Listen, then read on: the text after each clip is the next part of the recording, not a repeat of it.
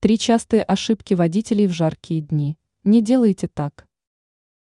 Первые недели нынешнего лета оказались довольно жаркими. Автомобилистам и пассажирам приходится очень тяжело.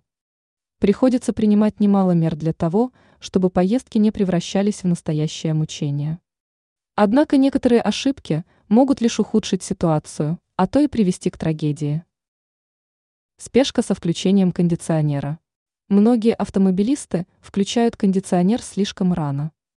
Понятно, что в жаркие дни хочется как можно скорее охладить воздух в салоне машины.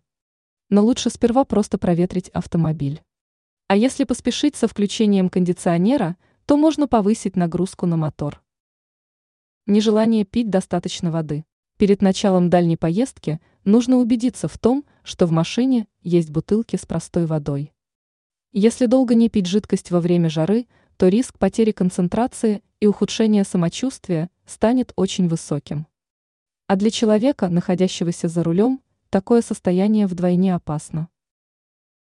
Привычка оставлять в машине детей и животных. Понятно, что иногда в магазин не хочется брать малыша, собаку или кота. Но оставлять ребенка или питомцев в автомобиле в условиях жары очень опасно. Если все же допустить эту серьезную ошибку, то последствия могут оказаться трагичными.